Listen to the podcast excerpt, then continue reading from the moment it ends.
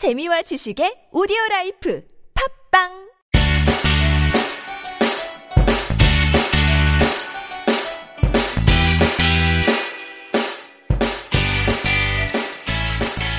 찾아가는 법률 서비스를 지향하는 법률사무소 시우 김삼연 변호사입니다. 112번째 함께 읽는 민법을 시작해 보도록 하겠습니다. 어, 시간이 많이 어, 지났네요. 지난 시간에 어, 함께 있는 민법 올리고 나서 시간이 예, 좀 많이 지나서 또 오늘도 놓치게 되면 또 며칠 어, 지나게 될 것 같아서 좀 서둘러 음, 이제 마무리 짓고 어, 이제 사무실을 나가기 전에 예, 좀 빠르게 녹음을 하고 어, 이제 올린 뒤에 예, 이제 퇴근을 하려고 합니다. 지금 이제 바로 들어가겠습니다. 처음인 것 같은데 이제 특별한 멘트 없이 예, 바로 들어가도록 하죠.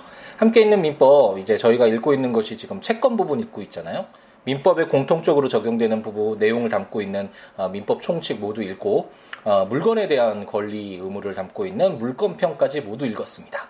그리고 이제 채권, 특정인에 대해서 특정 급부 어떤 걸 해달라고 요구할 수 있는 그런 권리인 채권에 관련된 아, 규정들을 읽고 있는데 이 채권과 관련돼서는 원칙적으로 어, 채권이 어떻게 발생하는 가 논리적으로 따졌을 때 채권이 어떻게 발생하는가를 먼저 확인하고 그게 일반적으로는 계약이라고 했죠. 매매 어떤 물건을 살때 어, 체결하는 매매 계약, 뭐 임대체 임대차 계약, 고용 계약 뭐 여러 가지 계약이 있잖아요. 이런 계약이나 아니면 당사자의 의사에 따르지 않고 법의 어떤 정해진 요건을 충족했을 때 그 채권이 발생하는 경우들인 어, 어, 사무관리나 부당이득이나 불법행위 이와 어떤 이런 어, 계약이나 법정 채권 관계 이런 속에서 발생하는 어, 이렇게 채권이 발생한다라는 그런 내용을 어, 배운 뒤에 그럼 이렇게 발생한 채권이 어떠한 내용을 담고 있고 어떠한 효력을 가지고 있는가와 관련된 이런 내용들을 공부하는 것이 논리적으로는 타당한데 어, 우리 판택텐 시스템, 에 서는 어, 민법 총칙처럼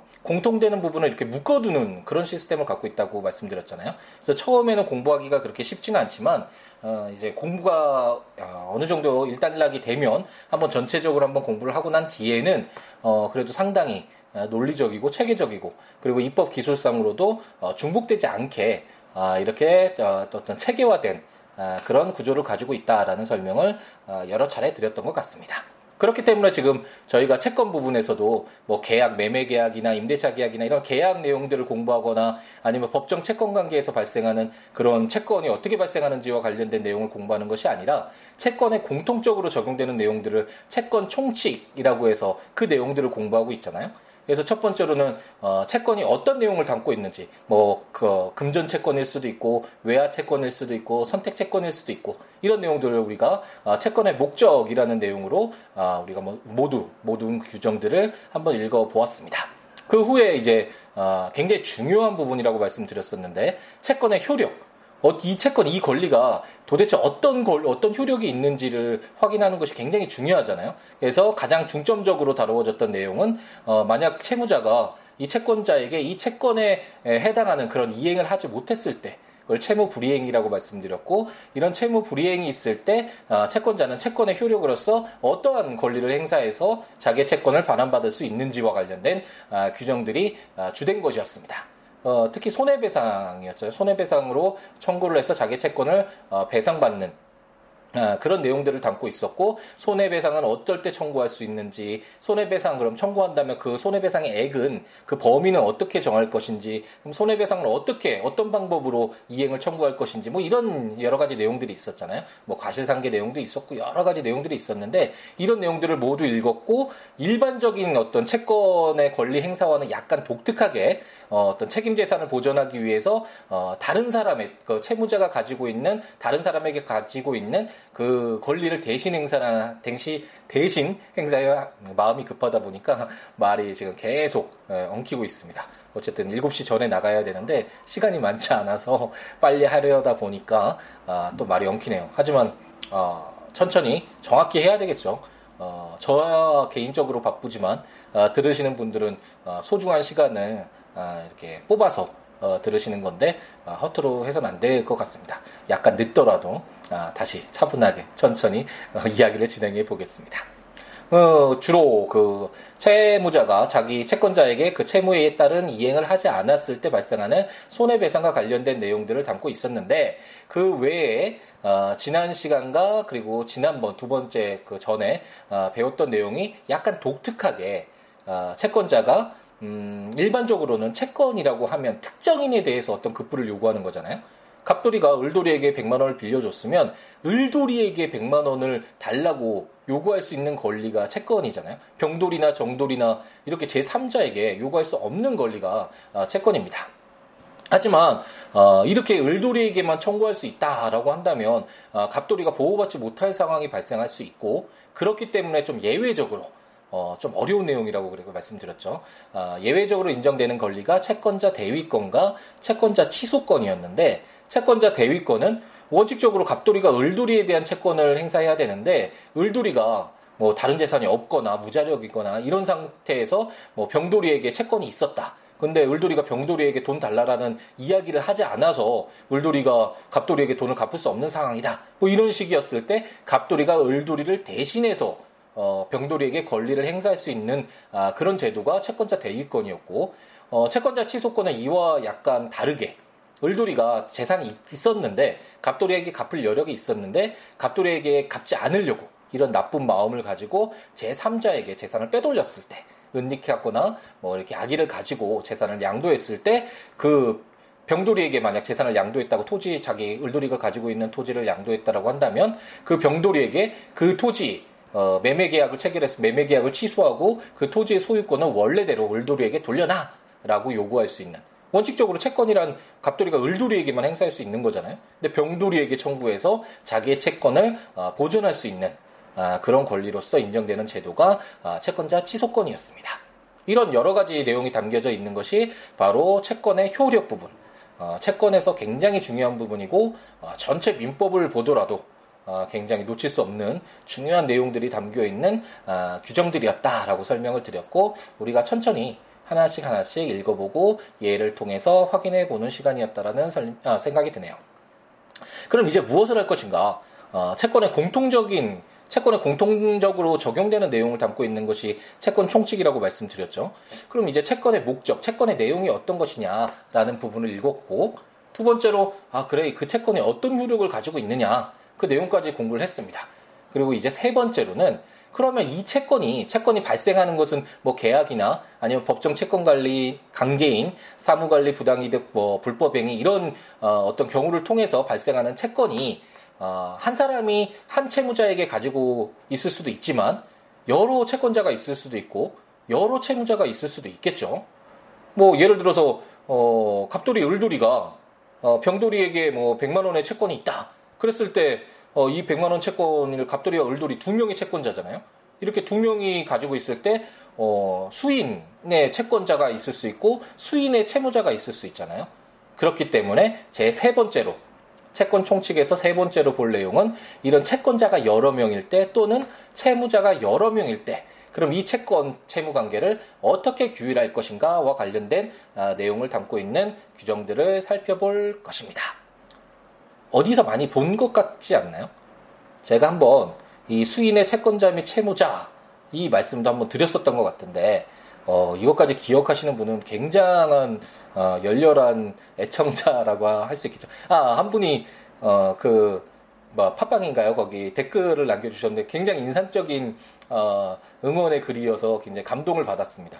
어, 잘 모르는 부분이어서 아, 여러 번 듣게 되는데 여러 번 듣다 보면 어, 알지 못하는데 아는 것 같은 그런 착각 속에 빠진다라는 그런 말씀이셨는데 너무 어, 감사하고 감동적인 어, 응원의 글이었고 이렇게 어, 여러 번 듣고 자기 것으로 만들어가는 과정을 통해서 어, 점차 자기 것이 되겠죠.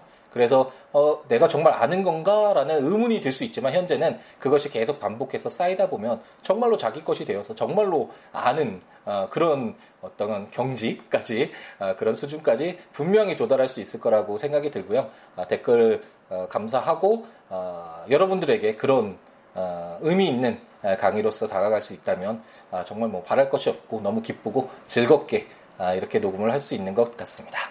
어쨌든 아, 지금 약간 시간이 부족한 관계로 다른 말은 좀 생략을 하고 한번 답을 찾으신 분은 말씀을 한번 해보시면 어, 제가 들을 수는 없지만 굉장히 기쁠 것 같은데 혹시 그 소유권, 물권 편에서 물건에 대한 권리를 담고 있는 그 중에서도 어, 물건을 사용 수익 처분할 수 있는 가장 강력한 물건이 바로 소유권이라고 말씀드렸죠. 그 소유권과 관련된 내용에서도 어, 첫 번째는 뭐 소유권을 어떻게 취득할 것인가와 관련된 내용 그리고 그 소유권에 어, 취득이 있었다면 그 다음에 어, 소유권과 관련돼서 어, 음, 소유권 취득 부분 다음에 아, 한, 어, 잠시 한번 법조문을 한번 보죠. 잠깐 생각이 나지 않는데 어, 소유권과 관련된 내용 중에서 어, 소유권의 취득 부분이 있었고 아, 첫 번째로 소유권의 한계 부분이 있었군요. 소유권의 한계 부분이라고 해서 어, 처음에 소유권이 물건을 사용 수익 처분할 수 있는 강력한 물건이긴 하지만 하지만 이렇게 모든 것들을 소유권자 마음대로 인정을 하다 보면 어, 굉장히 혼란스럽겠죠. 이건 내 토지니까 뭐 이 토지 위로 지나가도 가지마 뭐 이런 식으로 자기 소유권만 주장하다 보면 어, 사회 경제적으로 그리고 어떤 우리 사회가 어, 유지되는데 굉장히 힘들 수가 있잖아요. 이해관계가 굉장히 상충되기 때문에 에, 그렇기 때문에 이 소유권의 한계를 첫 번째로 규정하고 있었고 특별히 기억나는 것이 상린관계였죠. 그 상린관 여러 뭐 이웃 토지 이웃 간에 토지 소유자들 간에 그 어떻게 그 어떤 이해관계가 발생, 뭐 매연이 발생할 수도 있고 공동으로 물을 사용할 때 어떻게 뭐 조율을 할 것이고 이런 내용들을 담고 있는 것이 아, 소유권의 한계와 관련된 내용이었고 두 번째로 이제 소유권의 취득과 관련된 내용들을 아, 공부를 했었죠. 그때 뭐 소멸 아, 그 취득 시효와 관련된 내용들을 굉장히 중요하게 뭐 선의취 동산에 관련된 선의취득도 있었지만 일반적으로 그 부동산과 관련된 취득시효 규정을 중요한 내용으로서 공부를 했던 기억이 납니다. 그 이후에 이제 세 번째로 어, 소유권과 관련된 규정 중에서 저희가 공부했던 것이 바로 어, 공동 소유 부분이었죠. 공동 소유란 어, 소유권도 원칙적으로 하나의 물건의 소유자 한 명인 것이 일반적이겠죠. 제가 차고 있는 시계는 제 혼자의 소유겠죠. 갑돌이와 동, 그 공동으로 소유하는 게 아니잖아요. 하지만 이렇게 일반적으로는 하나의 물건의 한 소유자인 것이 맞지만 그 물건에 대해서 어, 소유권자가 여러 명이 있을 수 있잖아요. 뭐 건물을 사는데 건물의 값이 너무 비싸서 여러 사람이 공동으로 뭐 돈을 객출해서 그 부동산을 샀다. 그래서 뭐 지분을 갖게 되면 그 공동으로 소유하게 돼서 어, 공유자 이런 식으로 이야기가 현실에서도 쓰이게 되고 공유하고 있다라는 어, 내용 쓰잖아요. 그와 관련된 내용으로서 우리 민법이 인정하고 있는 공동 소유 형태가 공유, 합유, 총유가 있다. 이런 내용들을 공부를 했습니다. 그러면서 제가 이 규정들을 읽으면서 제일 마지막 278조에서 준공동 소유라는 제목 하에 어, 본절의 규정은 공동소유와 관련된 규정은 소유권 이외의 재산권에 준용한다라고 어, 규정하고 있고 이 내용인 중에 이 내용을 이제 규정을 읽으면서 제가 설명드렸던 어, 그 내용이 바로 이 재산권이 가장 일반적이라고 할 수 있는 건 채권인데 채권의 경우엔 나중에 이제 채권편에서 채권 총론 부분에서 수인의 채권자 및 채무자에 관한 아, 이 규정들을 읽으면서 좀 더 자세하게 보겠다. 물론 이 공동 소유와 관련된 물권편에서 규정하고 있는 이 내용이 준용되기는 하지만 채권과 관련돼서는 어, 좀 특별하게 별도로 이렇게 수인의 채권자와 채무자와 관련된 내용들을 담고 있는 규정들을 어, 읽어볼 것이다. 어, 라고 설명을 드렸던 어, 기억이 납니다. 굉장히 새롭죠?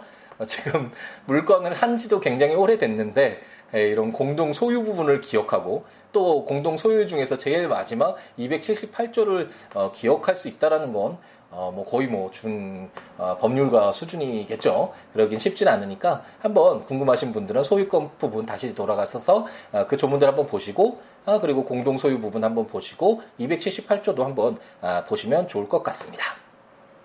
이제 굉장히 길었는데 여기까지 오는 게 굉장히 길었는데 결국 지금 이제 채권 총칙에서 우리가 지금부터 이번 시간부터 볼 내용은 바로 어, 공동 소유에서 하나의 물건에 어, 그 물건의 소유권자가 여러 명인 것처럼 채권자가 여러 명이거나 아니면 뭐 돈을 갚아야 되는데 그 돈 채무자 갚을 사람이 여러 명이 있을 수 있잖아요. 그것처럼 채무자가 여러 명일 경우에 이 소유권 공동 소유에서 규정하고 있던 아, 그런 내용 외에 별도로 어, 어떻게 이 법률 관계를 여러 명일 때 아, 규율할 것인가와 관련된 아, 규정들을 읽을 것이다. 라고 생각하고 접근을 하시면 될 것 같고 제가 민법 청취 시작하면서 대리 규정 읽으면서 말씀드렸었죠. 어, 한 사람 1대1의 법률 관계도 상당히 어려운데 여러 사람이 이렇게 계속 어, 더 추가가 되면 더 복잡해지겠죠. 1 플러스 1이 2가 아니라 한 사람이 늘어나면 뭐 기하급수적으로 사실 어, 수많은 이해관계가 충돌할 수가 있고 여러 가지 다양한 변수들이 발생해서 어, 어렵게 되는 건 당연하겠습니다. 그렇기 때문에 수인의 채권자 채무자 규정이 아, 굉장히 어렵게 느껴지는 것은 사실이고 어, 깊숙이 공부하다 보면 정말 막 복잡해서 이건 뭐 수학을 하는 건지 법률을 하는 건지 모를 정도로 뭐 그런 내용들도 있긴 한데 아, 함께 있는 민법에서는 역시 가볍게 아, 이해를 하고 아, 예를 통해서 하나 둘씩 뭐 이해 안 되는 부분은 아, 가볍게 이해하고 넘어가는 아, 그런 시간을 갖도록 하겠습니다. 오늘은 이제 제 408조만 읽을 건데 아, 제 408조에서 분할 채권 관계라는 제목으로 채권자나 채무자가 수인인 경우에 특별한 의사표시가 없으면 각 채권자 또는 각 채무자는 균등한 비율로 권리가 있고 의무를 부담한다. 라고 규정하고 있습니다. 아까 말씀드렸던 것처럼 채권자나 채무자가 여러 명 있을 수 있다라고 말씀드렸잖아요. 뭐 그 토지 하나의 토지에 대해서 갑돌이와 울돌이가 공동으로 소유하고 있는 것처럼 그때 공유 관계가 되고 공동 소유 그렇게 관계가 된다라고 설명을 드렸던 것처럼 만약 병돌이에 대한 어떤 100만 원의 채권을 갑돌이와 울돌이가 공동으로 가지고 있는 경우 이렇게 생각해 보면 채권자가 두 명이잖아요. 채무자는 한 명이지만 뭐 또 병돌이와 정돌이가 100만 원 채무가 있고 갑돌이가 채권자일 경우에는 채권자는 한 명이고 어, 채무자는 병돌이, 정돌이 두 명이 수인의 채무자가 되겠죠. 아니면 뭐 또 갑돌이, 울돌이가 채권자고 어, 병돌이, 정돌이가 어, 채무자인 경우엔 수인의 채권자와 수인의 채무자겠죠. 이렇게 여러 명의 채권자와 채무자가 있을 수가 있는데 만약 이때 어, 나는 뭐 이 100만 원 중에 60만 원을 갖고 네가 6대 4로 갑돌이가 60만 원을 갖고 울돌이 네가 40만 원을 갖자. 뭐 이런 내용과 관련된 어떤 특별한 의사 표시가 없다면 아, 법률에서는 어, 수인의 채권자, 수인의 채무자와의 관계에서는 균등하게 권리가 있고 의무를 부담한다라고 규정하고 있기 때문에 특별히 아, 어떤 그 이 채권의 그 범위, 자기가 갖고 있는 그 액수와 관련된 내용에서 채권과 관련된 채무와 관련된 그런 특별한 의사표시가 없으면 아, 균등하게 보아준다. 라고 규정을 하고 있고 따라서 특별한 뭐 어떤 다른 증거를 밝히지 않는 이상 법, 정에서 만약 재판까지 가게 된다면 법원은 어, 갑돌이 을돌이 네가 병돌이에게 50만 원씩 채권이 있는 것이다라고 전제하고 판결을 하게 되겠죠. 그리고 만약 어, 병돌이 정돌이가 100만 원 채무자고 갑돌이가 채권자였다면 어, 병돌이가 50만 원, 정돌이가 50만 원 채무가 있다라고 어, 전제하고 그렇게 보아주겠죠. 특별한 다른 의사표시가 있다라는 증거가 밝혀지지 않는 이상 아, 그렇게 보아주는 것이 원칙이다. 라는 음, 제408조 분할 채권 관계에서는 균등한 비율로 어, 채권자와 채무자가 권리가 있고 의무를 부담한다라는 아, 그런 원칙적인 내용을 담고 있습니다. 그럼 이제 아, 다음 시간부터는 당연히 어, 균등하지 않은 내용들을 담고 있겠죠. 그 중에서 아, 뭐 불가분 채권, 불가분 채무 뭐 여러 가지가 있지만 가장 일반적으로 우리가 현실에서도 연대 채무라는 어, 그 말은 좀 들어봤죠. 용어는 들어보셨죠. 연대에서 책무를 진다, 뭐 연대 책임을 진다, 뭐 이런 내용을 좀 들어보셨을 텐데 갑자기 군대가 생각나네. 군대에서는 그 한 사람이 잘못하면 동기들과 다 같이 연대에서 연대 책임을 진다고 막 그때 용어를 쓰지 않았나요? 어, 갑자기 그 생각이 드는데 어쨌든 이렇게 아, 분할해서 뭐 50만 원, 50만 원 이렇게 균등하게 권리와 의무가 있는 것이 아니라 어, 균등하지 않은 관계와 관련된 어, 채권 채무를 읽을 것이고 그중 가장 어, 중요하게 어, 우리가 현실에서 많이 쓰이는 것이 바로 연대 채무 그리고 또 하나는 어, 보증 쓴다라고 하죠. 어, 다른 채무자를 위해서 주채무자를 위해서 보증인이 돼서 그 주채무자가 갚지 못할 경우에 자기가 책임을 대신 지는 그런 보증 채무와 관련된 내용들도 읽어보게 되겠습니다. 보증 채무도 상당히 어렵겠죠. 어, 이렇게 어, 그 원칙적으로는 어, 분할 채권 관계에서 균등한 채권 채무 관계가 있다. 그리고 지금 다음 시간부터는 이 균등하지 않은 그런 채권 채무 관계들을 뭐 불가분 채권 채무, 연대 채무, 보증 채무와 관련된 내용을 읽을 것이고 그 외에 이제 다음 시간부터는 뭐 채권의 양도 뭐 이런 식으로 채권 공동적으로 공통적으로 적용되는 내용들을 이제 하나둘씩 채워가 보도록 하겠습니다. 어, 시간이 7시가 넘었네요. 어, 이제 서둘러서 종결해야 될 것 같은데 어, 법률 읽어보시면서 들으시면 좋을 것 같으니까 어, 국가법령정보센터 에 오셔서 어, 민법 치셔서 해당 법조문들 읽어보시면서 들으셔도 좋을 것 같고 제가 전자책으로 발간한 민법 총칙, 물권편, 채권 총론, 채권 강론도 이제 나왔죠. 어, 대형 서점에서도 이제 어, 판매가 시작된 것 같은데 어, 그곳에서 어, 이제 전자책에 어, 해당 법조문과 어, 설명들 그 읽어보시면서 들으셔도 좋을 것 같고 제 블로그 siwo.net s i w o o l a w.net siwo.net에 오시면 해당 조문과 법조문들이 있으니까 한번 살펴보시면서 어, 들으셔도 좋을 것 같습니다. 이 민법 외에 뭐 개인적으로 연락을 취하시거나 아니면 뭐 법률 상담이나 아니면 어떻게 해야 돼 함께 있는 민법이 더 좋겠다라는 의견이 있거나 뭐 어떤 이유에서든 연락 많이 주셨으면 좋겠고 siwo.net 어, 블로그에 오시거나 026959-9970 전화 주시거나 어, siwo 골뱅이 gmail.com 메일 주셔도 되고 트위터나 페이스북에 어, siwo에 친구 착- 친구 요청인가요? 같이 친구가 돼서 여러 가지 이야기 아, 나누는 그런 인연을 아, 맺어도 좋을 것 같습니다. 오늘은 제가 좀 서둘러서 하느라 아, 제대로 진행이 됐는지 좀 의문이 들긴 하는데 오히려 어, 법률을 좀 중점적으로 하니까 좀 상쾌한 느낌도 좀 드는 것 같네요. 뭐 다른 이야기를 하려면 어떤 이야기를 할까 막 이렇게 고민도 되고 하는데 오히려 고민 없이 빨리 끝낼 수 있어서 어, 또 새로운 기분이 들기도 합니다. 이제 아, 어둑해지네요. 가을이 와서 날씨도 서늘한데 아침과 저녁 시간에 환절기라서 감기를 많이 조심하셔야 될 것 같아요. 몸 조심하시면서 오늘 하루도 아, 행복하게 채우시기 바랍니다. 다음 시간에 뵙겠습니다. 감사합니다.